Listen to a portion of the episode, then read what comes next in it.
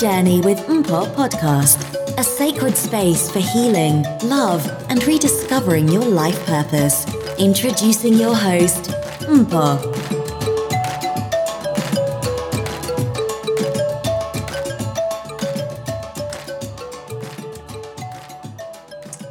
Welcome to Phoenix Rising, finding your life calling with me, Tola Penny. And I am co hosting today with Journey with Mpho. this is Mpho. Good morning, South Africa. Hello, international world, depending on what your time zone is. Yay! It is morning time. No, it is nighttime from Paul. Oh my goodness. Working with the timelines is crazy. It is nighttime from Paul. It is morning in Cape Town. So, Paul, I'm going to start by introducing her again. But actually, about a year ago, Mpho and I did a podcast episode together. So, she is not new on uh, Phoenix Rising, and I'm not new on her side as well. But anyway, just for intro and for those who haven't met her yet, Mpho is a South African podcaster who is currently based in Hawaii in the USA. She is a certified white light and Karuna Reiki practitioner and utilizes the certification to embody spiritual alchemy in her work as a conscious content creator and carrier of ancestral wisdom. I love it. ah, love, love, love. She considered she considers herself a passionate mental health advocate. Hence, her podcast show, Journey with Mpho, is dedicated to inspiring people to embrace their authentic selves. And um, Mpho, you are such, I must commend you, you are such an advocate for mental health and you really do carry the flag for it, which I believe I am too. But I mean, I've seen, girl, you've dedicated a chunk of your podcast to just mental health issues. Anyway, Mm. Thank you so much for the intro. I feel like I should pay you to read my intros all the time, like my bio. I'm like yay. professional. Um, thank you. For the journey with Mpho family, you should probably remember Tola Beni from season two, episode five. We are still in season two. Tola Beni is a South African founder and host of the podcast show Phoenix Rising Finding Your Life Calling with Tola Beni. This superwoman is also a life coach, motivational speaker, author, freelance blogger, and social media content creator. So excited to have you back. So excited to be having this conversation and again, focusing on mental health. Yes, yes, yes, yes. I mean, like I'm saying, it's two minds coming together, both of us, like such advocates for mental health. And I just feel that this is a conversation we should be having more often than mm. what we are doing right now because people are not talking about this. And I'm like, what's mm. going on? Because we are all affected in one way or another. Anyway, yeah. Your thoughts. So, we are at the two year mark with the pandemic, and most of us didn't imagine that this insanity would last this long nor affect our mental health in such devastating ways. In the past two years, what has your mental health journey been like? Ah, you want me to start by crying? it's appropriate. It's so appropriate. I wouldn't judge you. I would cry too. I didn't even bring a box of tissues, and this is such a heavy topic.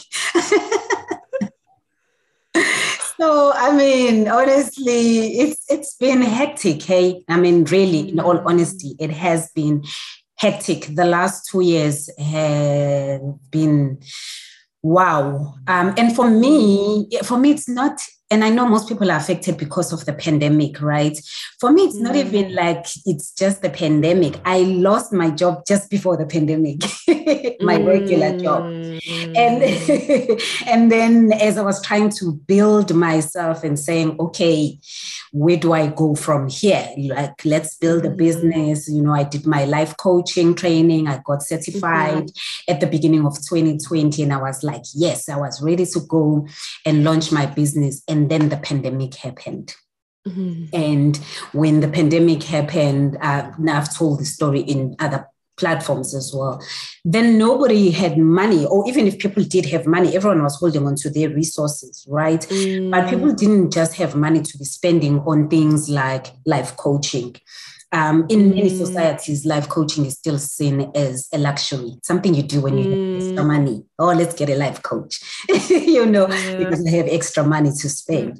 But yeah. if you have to choose between buying groceries and making sure your kids go to school and all of those things, you don't really have mm. money to be spending on life coaching. So then that's when I took another hit in terms of now being unable to launch my business, being, you know, struggling to get clients.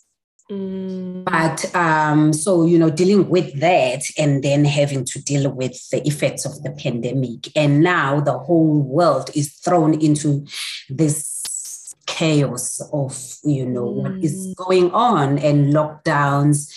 And uh, for the first time in our lives, I mean, all of us who are alive right now have never really experienced um, lockdowns and having to stay at home for considerable amount of time and mm.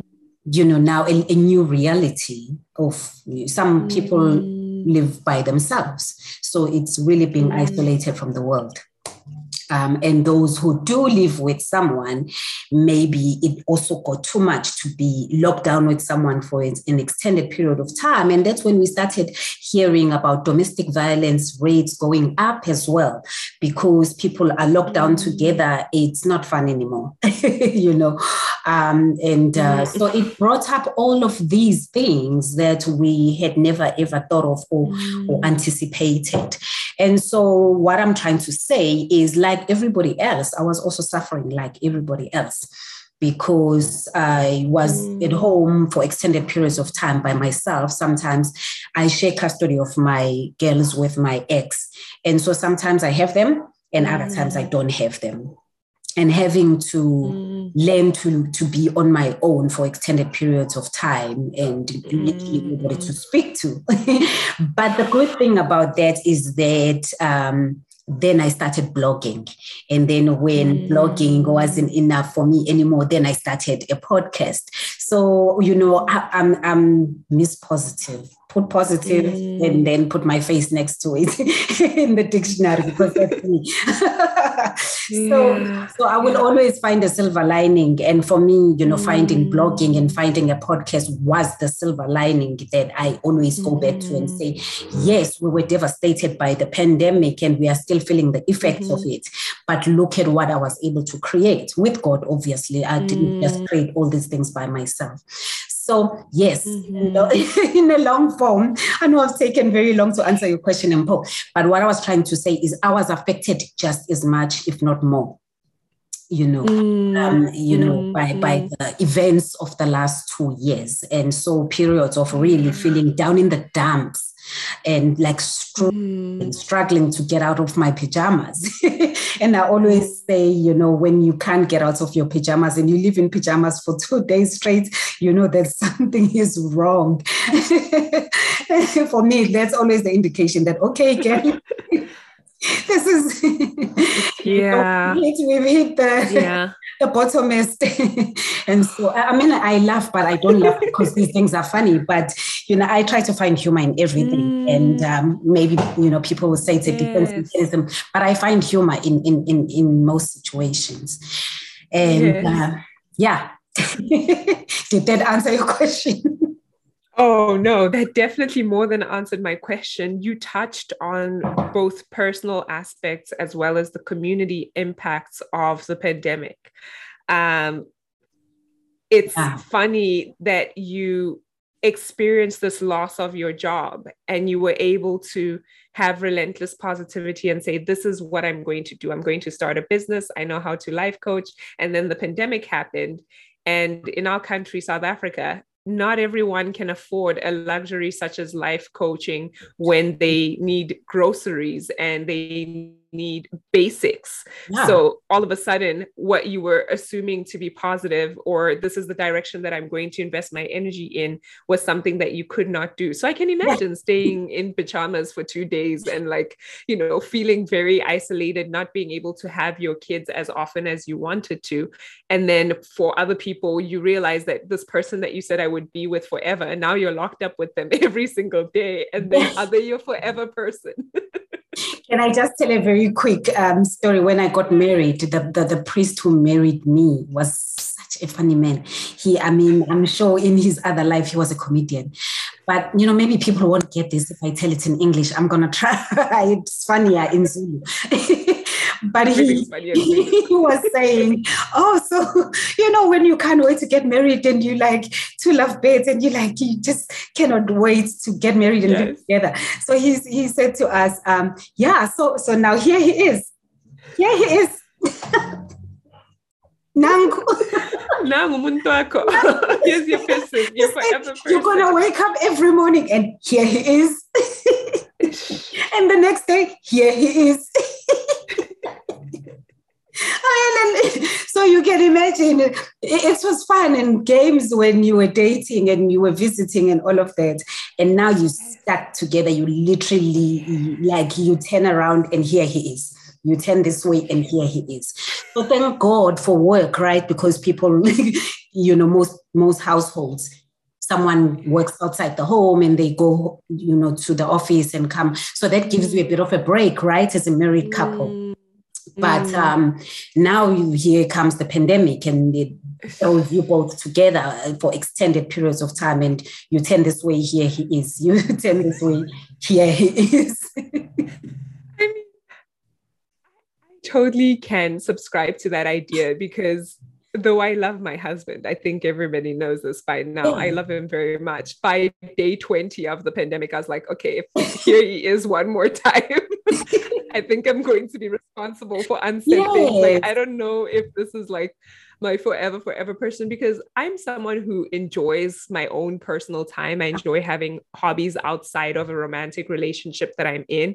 And so, not being able, due to the restrictions, to go out in Hawaii, they were like, the parks are closed. And we were like, well, yes. is COVID outside, like at the parks? I can't go to the park and just take a walk. You can't go to the mall. And so you are literally in fortunately those who have very big homes they locked in very quickly so you could sit in bedroom number six and yeah. the other person could be in bedroom number one and yes. you, you, don't hear each other or in another wing so... if you are blessed to have a house with wings but to be so intimately close by like day 20 was very frustrating and it works on your mental health it works yeah. on your overall being and you know sometimes we listen to our favorite podcasts on the drive ho- home or th- we listen to the radio or we listen to a song that we like but now the commute to work and back is not there. So you're working in your home you're living with the and it's it, it feels claustrophobic. Like that in itself has so much potential to break your mental health. Like if oh, you're not a person absolutely. who's built to stay in the house that's it. It's game Absolutely. It's got nothing to do with you not loving your partner. It doesn't mean you don't you love mm. them yet. And I love my space as well. I mean, I, am glad you're saying that about yourself, that you also enjoy your own space outside of your husband. And I'm like that as well. I love my space. It, see, this thing really did a number on us both ways. Mm. Because even if, you know, if you are the person who loves your space and now you're thrown into this with someone and you stuck with them. It's like being stuck in a lift with someone, which is my worst nightmare. Mm. Um, or even if you didn't and you were a, a homebody, uh, still being mm. forced to stay home, there's something about being forced mm. to do mm. something and it's no longer choice. Mm, mm, it's having your choices taken away that Yes. starts to make you feel like you're losing control over your life. It's the loss of control, Exactly. especially in the way people travel, in the way people express their freedoms. A lot of it has to do with the ability to go where you want to go, whenever you want to go, at whatever time. I remember speaking to my grandmother, and she has early onset dementia.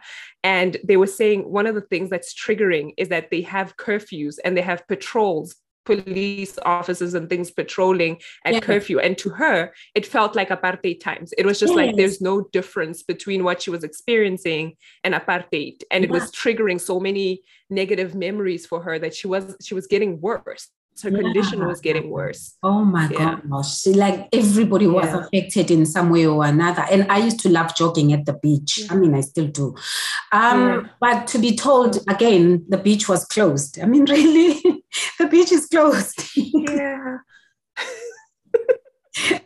I saw a funny meme where someone said, you know, when you were young and you wanted to go and play outside, and your parents said, um, the outside is not going away. the outside did go away. and then the outside went away. Look, the outside is gone.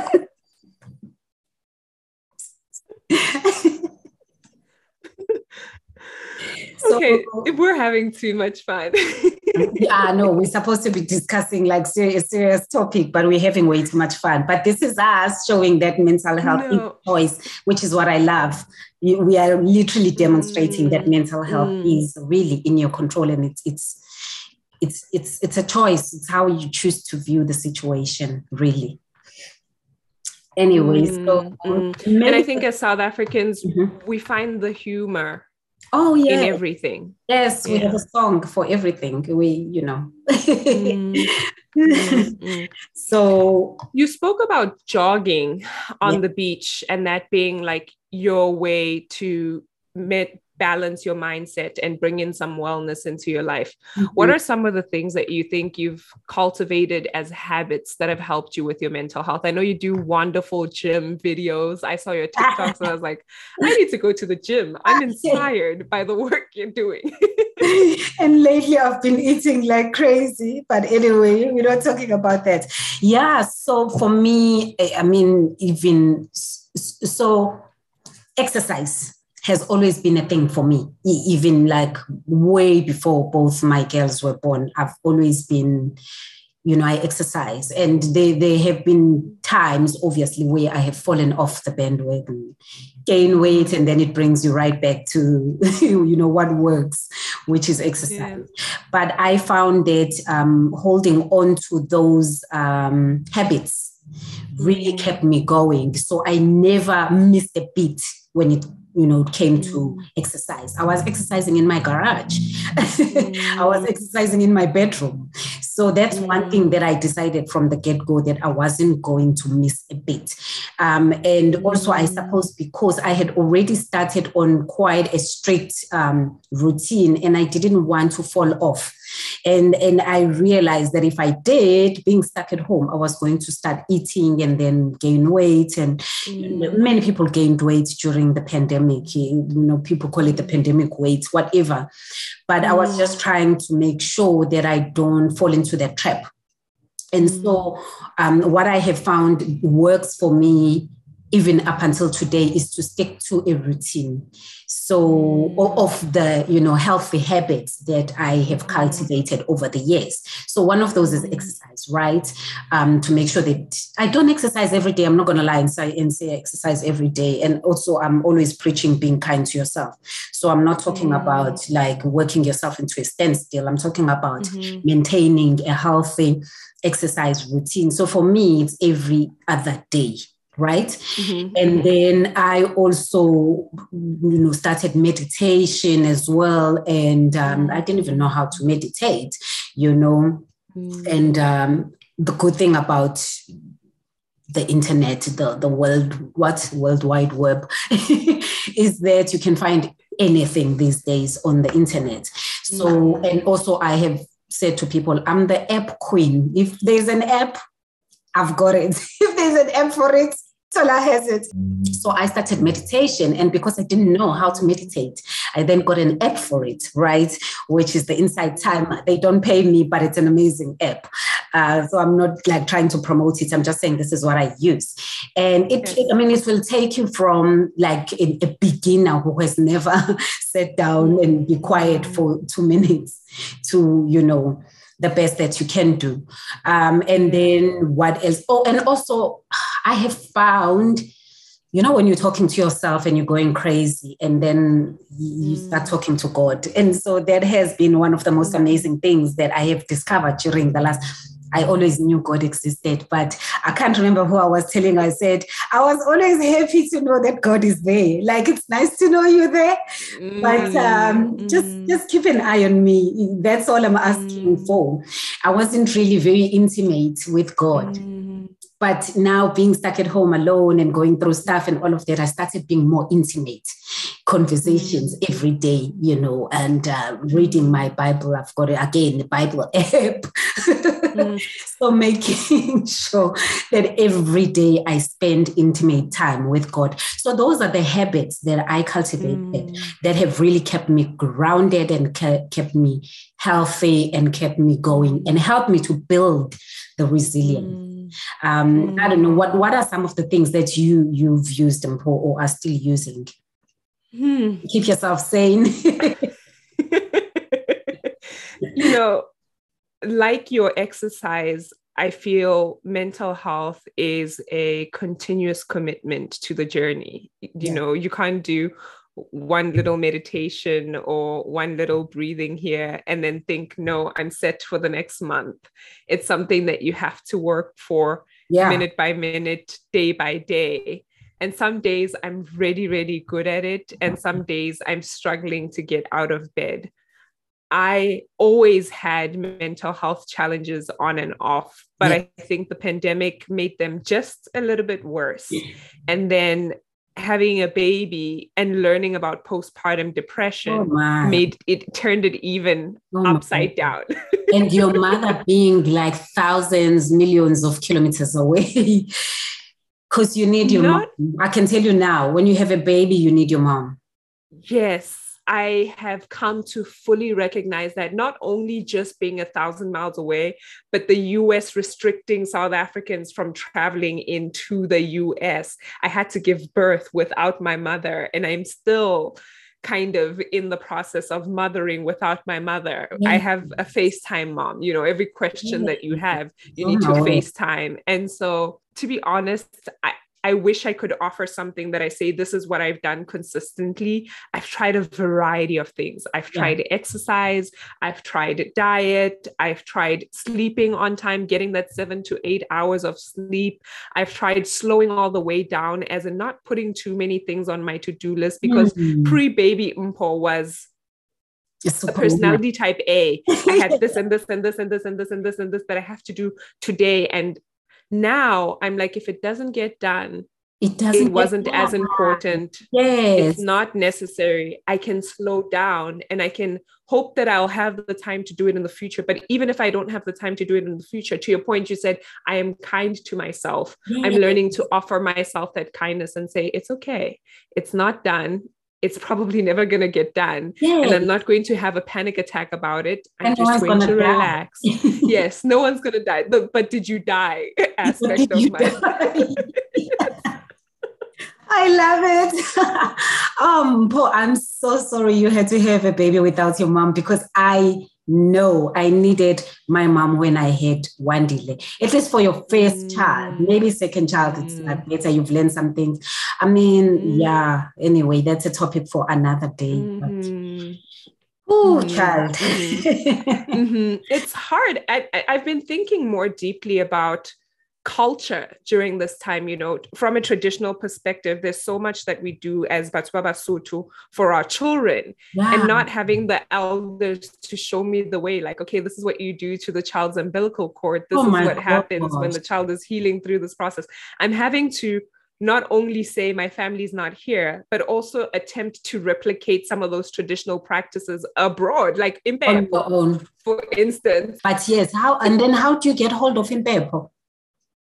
So there's something in the US called sage. It's oh, I believe yes. dried leaves. And so I use sage instead. And when my mom came in 2020, she left a bag of impep. So I had a lot of it to begin with. So I've been using like cute incense sticks and like, you know, trying to as much as I can bring a little bit of that culture with what I have here because I, I realize that I'm not going to be able to do things exact for exact, but I can try and see what part of this is important. What do I want to teach my daughter that I think is really the essence of who I am and the practices of my people and where I come from. And so that has been challenging and you wow. throw in work and you throw in a pandemic and then we had oh, covid oh, in december the healer family had covid and i oh, was oh, like okay.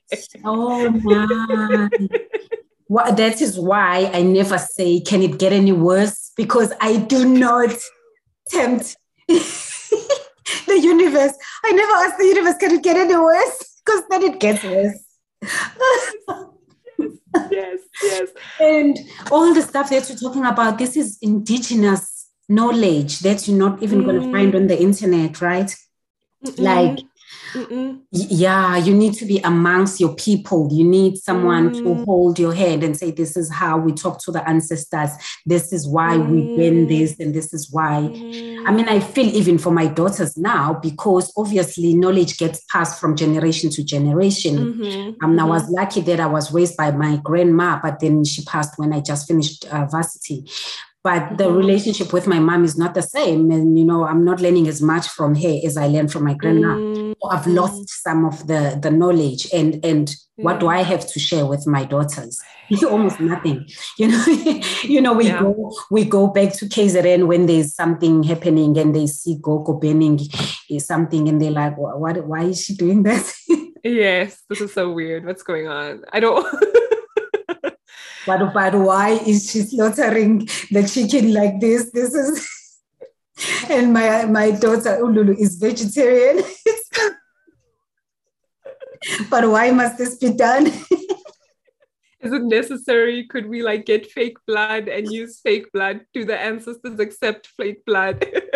they don't even call them the ancestors anymore. They call them the underground gang. I'm like, guys, like, come on now. Come on. I think that was the saddest part for me with COVID. You know, when they said the target group for COVID are elders, people, I think think it was like 65 and above. And I was like, no, not only is this thing isolating us and closing us off from the world, it's taking away that line of information. Because oh, from our cultural perspective, we don't write those things down. You can't go on YouTube. That information is sacred information that's not online.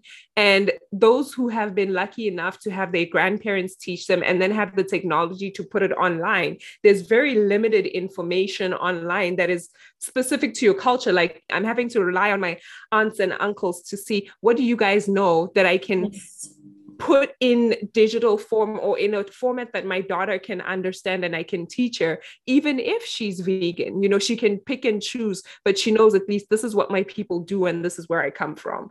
Such a, it, it was so frustrating, and it still is. It's still so frustrating for me the amount of knowledge that is lost. I mean, you're talking about mm-hmm. that now. I was commissioned to write an article about, I'm not going to say what it's the topic, but it's about mm-hmm. a certain aspect of um, uh, African culture.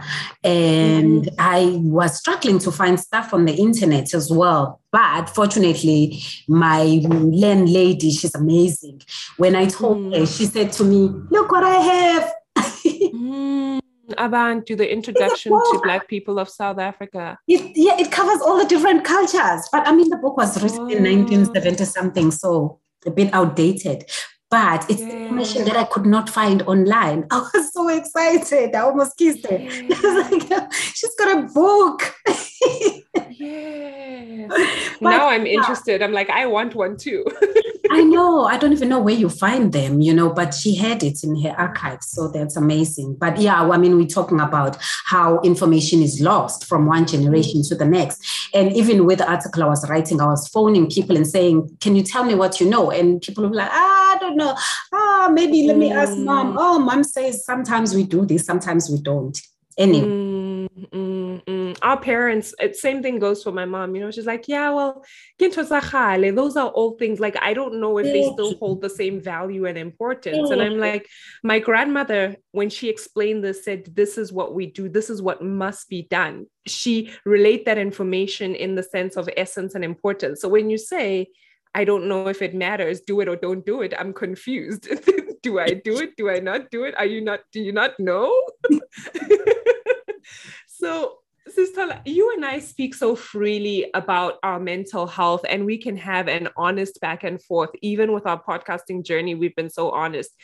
But when we were preparing for this episode, we spoke about how our Black African brothers, specifically South African brothers, seem to struggle. It's not as easy to have these mental health challenge conversations with them to say, What's going on? Yeah. How can we help? How can we hold space for you here?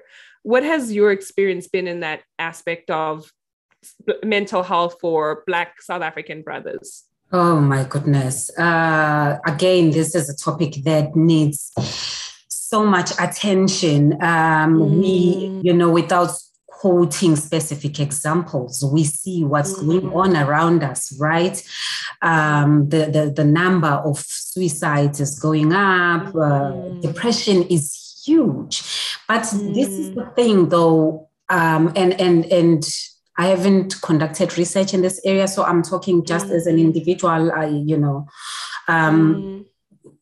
There is so much that is unspoken about, um, and and I, for me, the way I look at it is because black men, especially African what's the label south african men mm. um, there's that whole stigma around mental health first of all mm. coming from the fact that men are taught from an early age that boys don't cry that's the thing mm.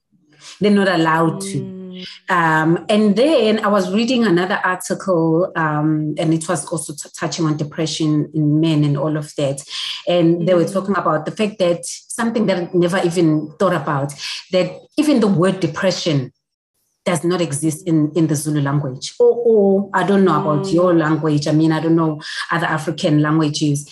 But how do you even begin to say what's troubling you or to, to, to, to mm. Realize when it's depression?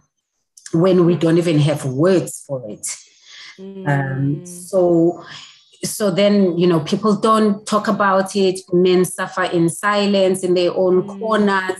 When I used to work in um, HIV prevention, we know for a fact that men never came forward. Not never, but hardly came forward to mm. seek um, help you know and and if they it's such a struggle for men to seek help for things that are now as common as hiv and other stis how mm. much more for something that is still so stigmatized um, mm. like depression? How do you even what do you say? What, what am i suffering from? Mm, you know without looking like a weakling a, a, a man who's not a man. Yes, yes so so for me that's been my observation is that there's a whole lot of there's a whole bunch of men out there who are suffering in silence and they don't have the space the safe space to talk about mm. these things and say yeah you know i'm also suffering. Are you? And then add the pressure that men have to perform. They have to mm. look like they are on top of things. They have to be most of them have to be breadwinners. So they still have to bring in the bread and the bacon Mm. But no one is checking. Are you okay though? Mm. Mm. You know.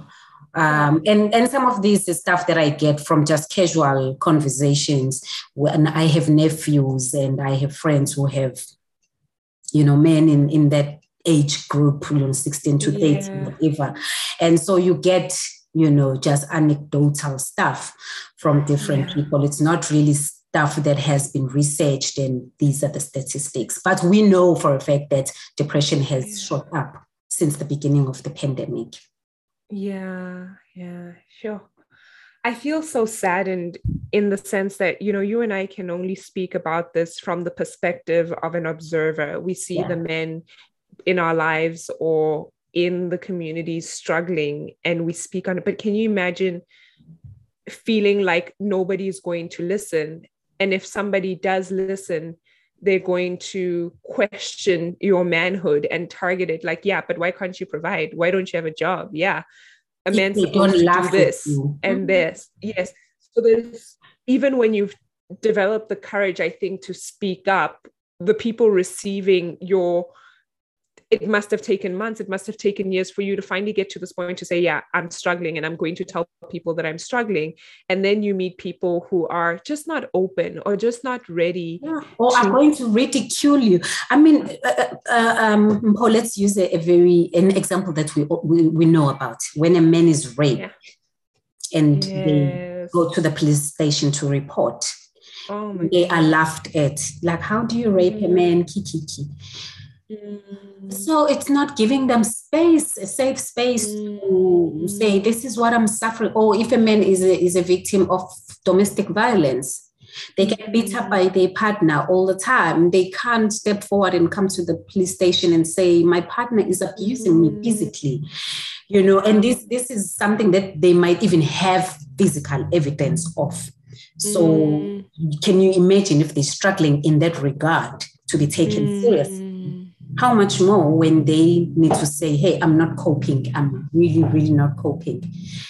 And so, what do people do? They take their own lives or they mm. become, they lash out at those who are closest to them. You know, they become mm. violent and mm. do all sorts of crazy things because that's the only outlet that they have. Yeah. I feel for men. I really, God, I just want to go around and hug every man because honestly, they need, they need it. Yes. And I think, you know, that's the mothering, nurturing woman side of us that wants to go yeah. in and say, I don't want you to experience that much pain. There is love here. You are welcome to be whoever. Mm-hmm. And to express the hurt that you've been through. And I will not ridicule you yes. if you do that and so here we are nav- trying to navigate this very fine line of creating safe spaces for our black brothers to and we say black not to exclude any other race but this is it's it's home for us. It's conversation from where we come from and what we've seen firsthand and south africa having majority of a black population. So don't take this as an exclusion but how do we sorry and i also just button on that particular point um, yes. statistics also show that um, black men are more affected than white men again we are not saying that it's yeah. not important we are just saying yeah. this is really really something that needs focus and, and, and yes. Statistics yes. show that black men are more affected in the US, I saw. Yes, yes, yes. So how do we bring them in without feeling like we have to mother them? Because I, I don't know about you, Tala, but with every relationship that I've been in and I'd seen a man struggling, I ended up playing the mother role, even when there were issues that were romantically romantic based issues i would say well i know he's struggling with this. Well i know he has depression. I know he is feeling like his family isn't taking his mental health seriously. I'm the one who sees him for who he is. And so you make up these and that's why i feel like in order to deal with gender based violence in South Africa, you have to tackle this aspect of mental health in men because those two are very much so correlated. We are we think we are their healers or we've convinced ourselves or they've let us believe or they've said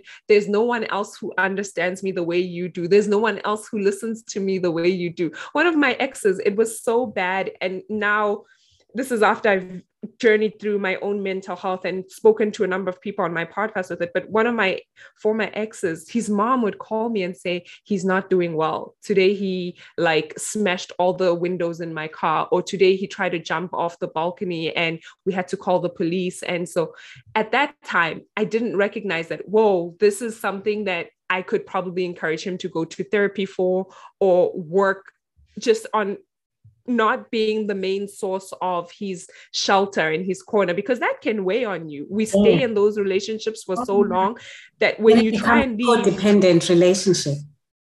Yes, yes. And when you try and leave, Lomuntlo is like, no, you have to die because I physically cannot. You've taught me that you would be a safe space for me, and I don't know anything else outside of you. Yeah, yeah, yeah. and and how do you then um, untangle yourself from there. mm. it is very hard i mean you're so right because we are nurturing by nature mm. so the, our first that's our first instinct is to oh let me mother you let me mm. you know um, but i suppose we also have to learn to not be so mothering, but maybe be more factual. These are the facts I'm going to give them to you, whether you accept them or not. Da, da, da, da, da. If you need help, you have to get professional help. Da, da, da, da, da, da. Mm. You can talk to me and I will not judge you, but I will not do stuff for you. So I'm not going to be an enabler, right? Mm. Because I think that's the trap we may fall into is that we then become mm. the enabler and so then you know they, they get the energy from us mm. so they need us for the energy and like you said so then it's an ongoing um, cycle which you also now can't get yourself out of. You're married to someone else now but you're still helping that person because you're the only safe space they recognize. You tola understands me you know but now tola is married to somebody else and now you don't want that chipping into that relationship. I, so i think for us women too, we need to realize that I don't always have to be mothering. I should just be able mm. to give. I think for me, it has helped um, that I have a psychology training and that I, you know, mm. am into life coaching because it's come with years, obviously. I wasn't always mm. like that. Mm. But now I'm able to sit with someone and just listen. And I used to be the kind of person who I was telling a friend I didn't go into counseling psychology because I was worried that when people tell me their problems, I automatically own them. It becomes my problem. Mm. Oh, poor child is not sleeping. So now I'm not sleeping because poor daughter is not sleeping. Now it's my problem. Or poor daughter is not, you know, drinking her milk or whatever. I yeah. then I own it. So mm. anybody who comes to me with a problem, it becomes mine. It keeps me awake mm. at night. And so I saw that in myself many years ago when I reached a point where now I can listen with a straight face and give it to you, whatever I think, mm. and use it, don't use it. But I'm going to mm. sleep at night and I'm not going to own it. So, mm. you know, again, I'm saying it's not something that you just become, it's something you acquire over the years especially once you've heard too many um, of those um, stories. And but also there's another thing that maybe we are not talking about is the absence of fathers in the African family has I also you know think has also played a huge role, a huge role, which we are not even tapping into, because mm-hmm. these these um, boys and these men are being raised mm-hmm. by their mothers. And so, what mm-hmm. do mothers do? They nurture them. Oh, mm. oh, please let him sleep. He's tired. Mm. you know, I'm not saying that in a mean way, but I'm saying then they become yes. spoiled because everyone yes. is catering to their needs. And then one yeah. day, you know, I always say to my kids, sometimes I have to say no, not because I cannot, mm. but because I'm teaching you that the world is going to say no at some point. Mm. Build that muscle. So when you are raised where everything is, oh, let him have it. Oh no, he's a boy. Mm. Let him go out and come back as late as he likes. Mm. But you can't because you're a girl. Because this is mothers you know, overcompensating for the fact that there are no mm. fathers in these families. And mm. so then there's a, something there that's not working, which if we, if these men were raised by men, maybe we'll be seeing a mm. different breed of men. I, I hope I hope it sounds the way it sounds in my head. I don't know now. Yes. yes, it's so hard. You, you, know, some things need to be said. And in today's society, we're looking at being appropriate. Like, are we including yes. everyone? Are, we not offending everyone? Correct. And it can, yes, it can be stressful to think in those terms, but it is the reality. I was thinking about it just before we started recording and I, I was preparing for our session. And I thought, you know, we always talk about girls with daddy issues. Mm-hmm. But what about the boys who were raised just by mothers? Are we considering that they could be potentially a great mental health impact on those boys? Do we know it? And now just listening to you talk and say, let him sleep, or no, he's a boy, he can go out until late. I now recognize not only is it the fathers who are not physically in the house, but the father can physically be in the house. But if he's mentally checked out. Maybe there's issues of yeah. infidelity and he's not a present father, which was the case in my ex. Like, as you were talking, I'm like, oh, wow. My ex's mom was like, you know, no, he's like this. No, this is what. And so almost like babied and mothered him and wanted to train me to do the same thing. Yeah. And he had a very bad relationship with his father. A lot of our, our, discussions based on around his mental health was when I was a child, my father did this or wouldn't let me do this, or my father loves my sister more. And so I'm like trying to help him heal and reflect on those issues as an adult male child now and saying, you're no longer that five year old or that, yes. you know, 14 year old who wanted to pursue a career in soccer. And your father said, no, that's not good enough. You have to go be a lawyer or you have to go be a banker or something. You are now an adult that is living your life and you can forgive your father because at the time he only saw what he saw and made what he thought were the best decisions for you i mean this this is a topic on itself right like yes. boys with um daddy issues mm. i mean like no one is talking about that no, everybody wants to talk about women who are yeah. dating older men or have issues or relationships relationship issues with the men that they're dating yes. because maybe the father wasn't present. But yeah. what about abandonment issues yeah? Sure. But what about the what about boys who have abandonment issues? How is it affecting them mentally?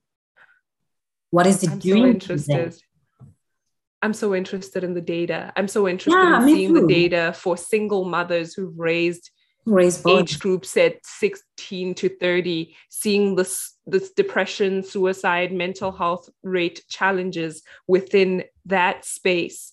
Maybe there's something to be found, and who knows? Maybe someone might be doing the research. It wouldn't hurt for us to go into Google and say, okay, Look, what yeah. has been found? What has been found within this realm of discussion. Yeah. And I did raise this when we were having a talk about gender based violence because I was saying, but no, we're not talking about how these men are raised, mm. you know, by their mothers.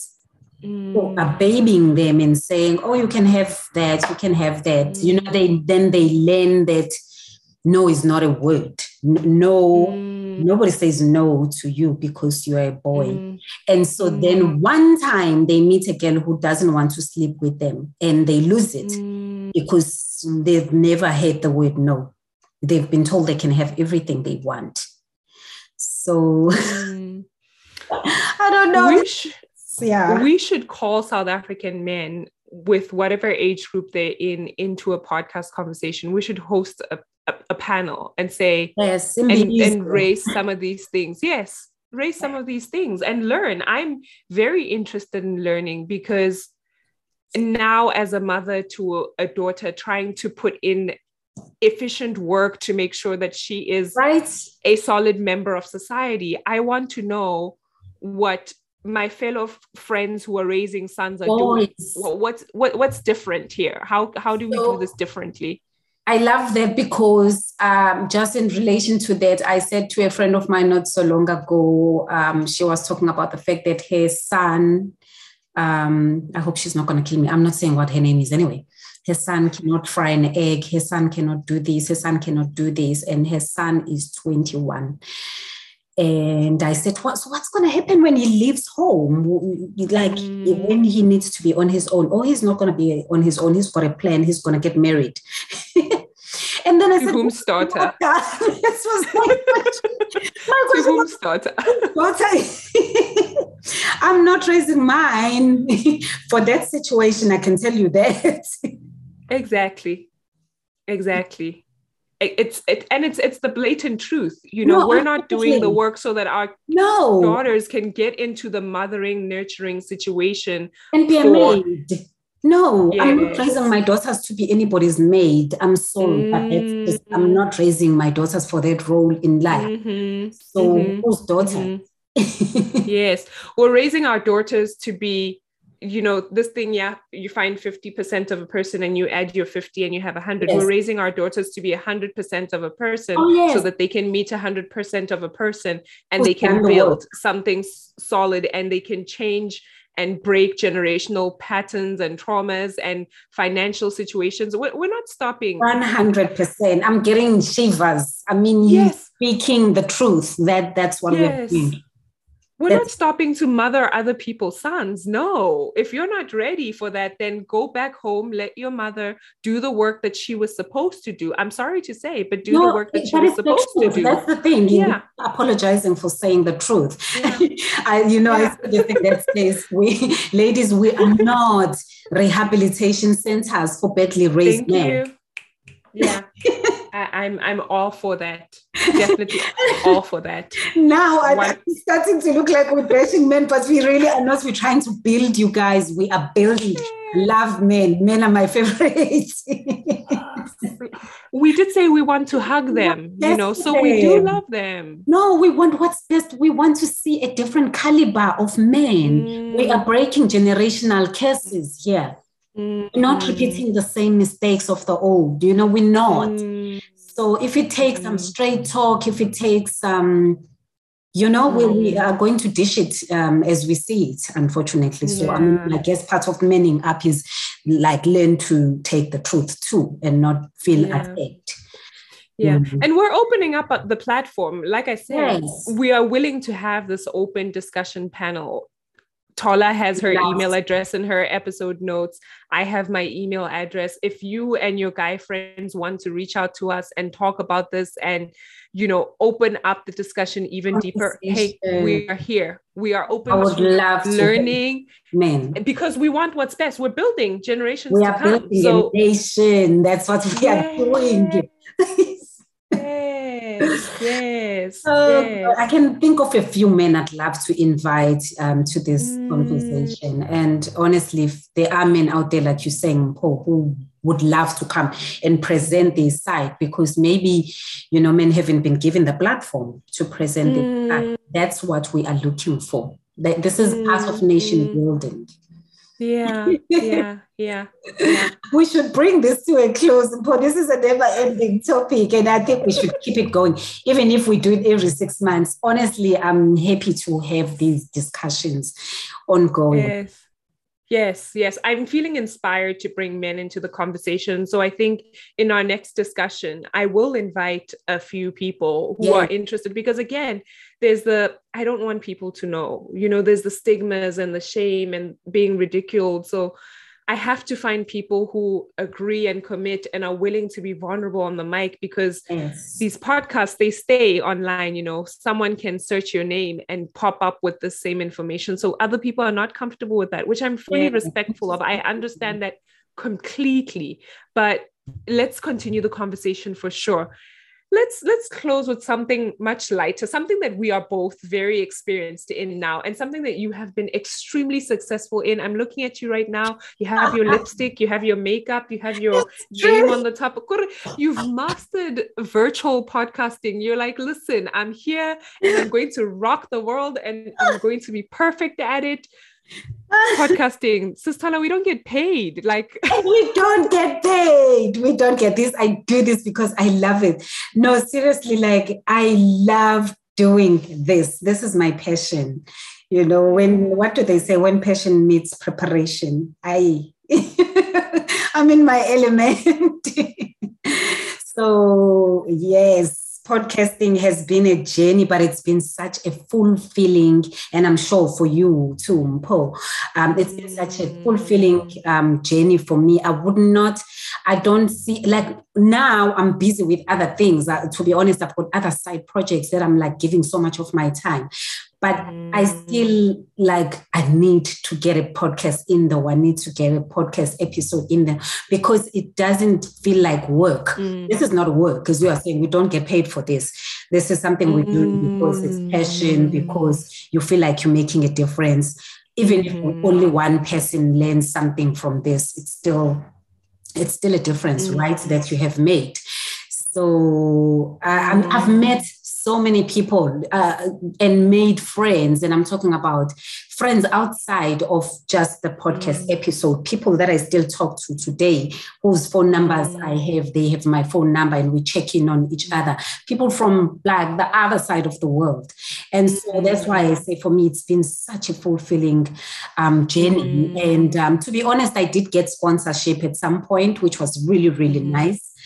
Um, and uh, you know that that was nice. It came out of doing something that I love, and Mm-hmm. You know, mm-hmm. someone saw it, loved it, decided to give me a bit of money to sponsor it. But um, mm. um, so th- those are all the good things that have come out of my podcasting journey. Mm. Challenges, challenges are for me, it's been I suppose because podcasting wasn't such a big thing in South Africa, I see now there are podcasts that are popping up, but they're mostly in the mm-hmm. entertainment industry. You know, the gossip, who's doing what, who's sleeping with who, That's not the stuff. Yeah, I thought you myself with.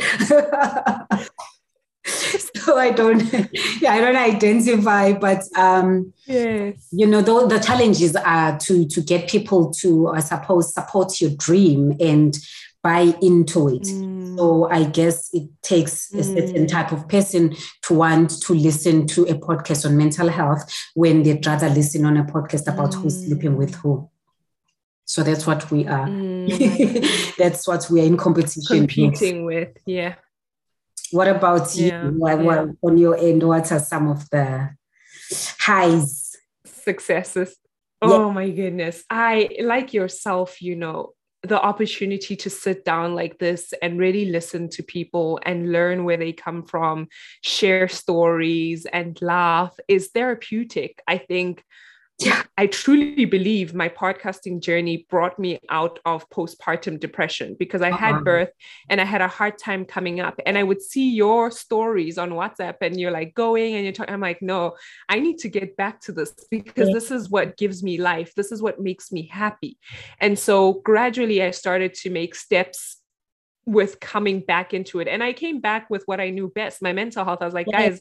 I'm here, but I'm struggling mentally. Like, I don't know if I can commit to an episode every other Sunday. We're going to try. And if I don't publish anything, don't kill me because Yay. like it's been lit in my world. I feel oh like my, my world is on fire right now, but like I love so podcasting. And so I'm so proud of you. I am so proud. You you inspire me. You think I inspire you, but it works both ways, sister. It really does. Like you inspire me. You are a young mom, you know, raising a baby, your first baby, and you're still getting up and doing this.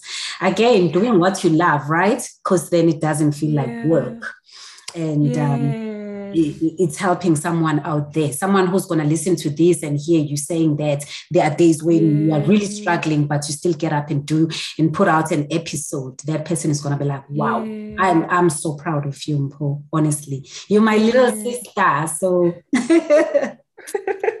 You're going to make me cry because my good, I, I think only other podcasters can truly understand the work that goes into yeah. creating, scheduling guests, oh putting that content out there, advertising it, and trying to get people to listen. And then also like battling a mental health challenge. So oh I feel God. really seen by your words of kindness and oh recognition. And truly inspired by the work that you are doing because I promise you, sister, I remember, I don't remember who you were interviewing or what was the conversation, but I saw the joy in your face and I loved the conversation. Mm-hmm. And I was like, hello. Uh, yes, you're a mom, but you love podcasting. Remember? Hello, hello, you're a podcaster. Earth calling to Are you there? ding, ding, ding. Are you there? And then finally, I was like, okay, okay, okay, okay, okay. And then my voice, because in pregnancy, your voice changes. So I came oh, yeah, onto the mic and I'm like, oh, what the people used to say to me, but why are you out of breath? When, especially when I was talking to them on the phone when I was pregnant, and I'd be so offended. I'm not out of breath.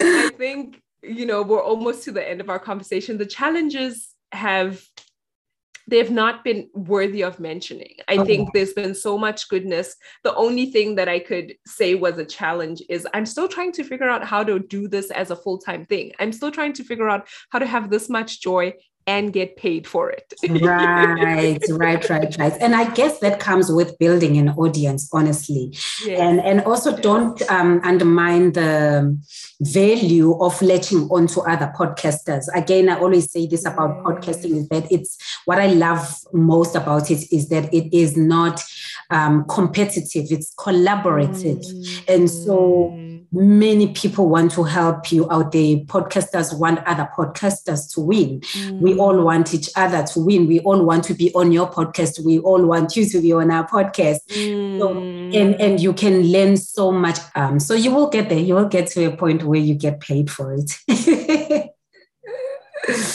I'm hopeful. I'm excited. I always close up my episodes with final words from the heart, things that you think might inspire anyone who listens to this and gets them going. Like if they are still struggling to recover from the pandemic, um, if they're still trying to figure out their way, how do we reach those people? How do we how do we inspire them and touch them through our words in this virtual space and in this crazy world? Mm yeah that's that's never an easy one but for me it's always about finding something to live for. Hmm. Whatever that is for you. I don't know what it is for you. Maybe it's your daughter. For me it's my daughter for hmm. sure hmm. You know, but the, for each and every one of us, there is something. And I find that that's the thing that keeps you going, uh, you know, when times are really, really hard, is to have that one light that keeps you going, something that mm. you want to live for. Maybe it's your small project, your podcast. Maybe it's the book that you are writing.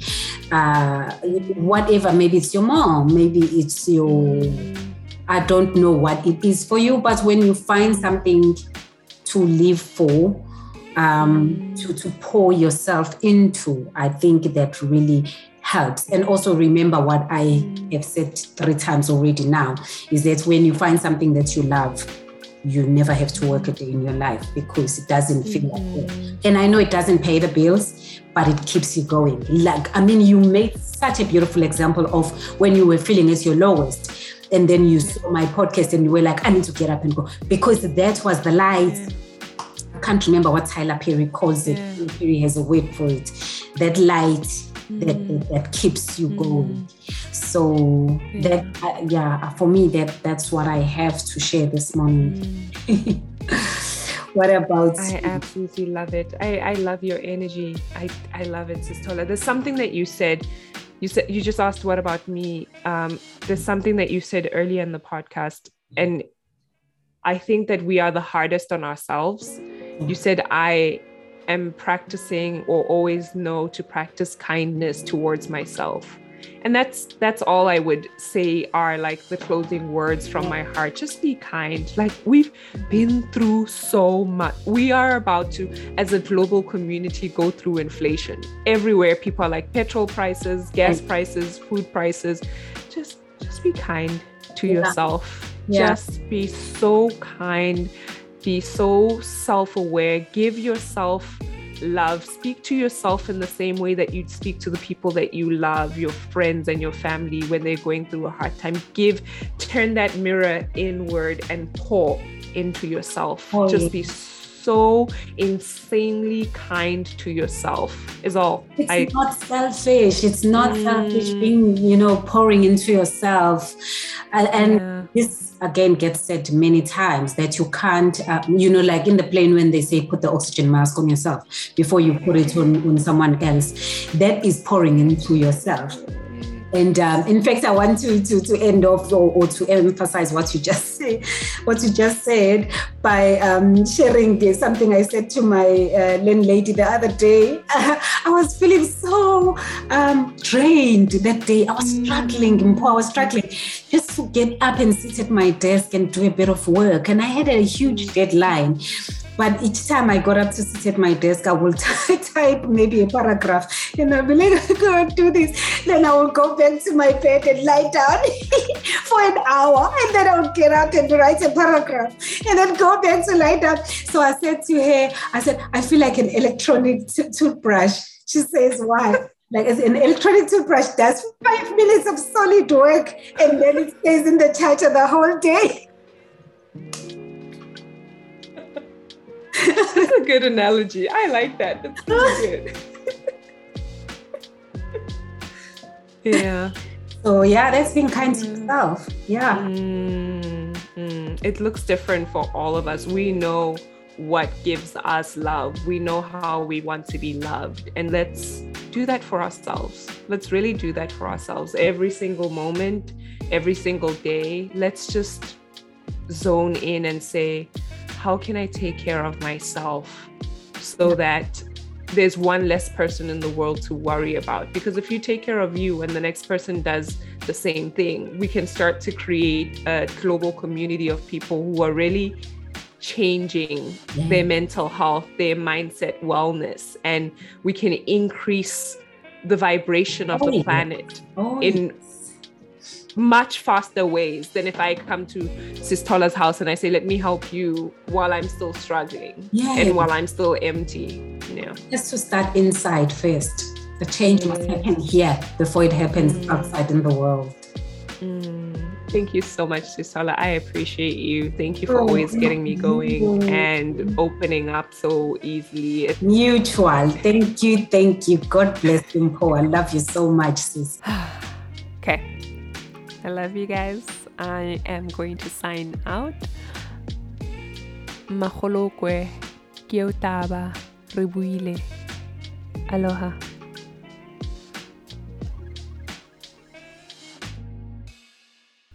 Well, before you go, I wanted to thank you for taking the first step in supporting my journey by listening to this episode.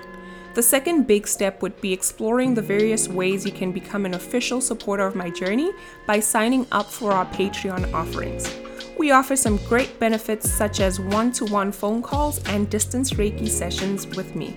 For more information, visit patreon.com forward slash journey with Mpho. The link is in the episode notes. If you loved what you heard, then subscribe to the show and continue to share episodes that resonate with friends and family. If you're listening through Apple Podcasts, please take a few minutes to rate and review us so we can continue to get our content to the people who need it the most. We are serious about getting your feedback, so if you'd like to take the rating and review a step further, check out our feedback survey link in the episode notes. Your feedback will help us to continue offering content that matters to you and is worth your time. Finally, in this day and age, it apparently matters how many followers you have on social media. So go ahead and find us on Instagram at Journey with Mpho, and we promise to make it worth your while by sharing heart centered, conscious content. Thank you for your continued support. I cannot wait to spend time with you again in the next episode.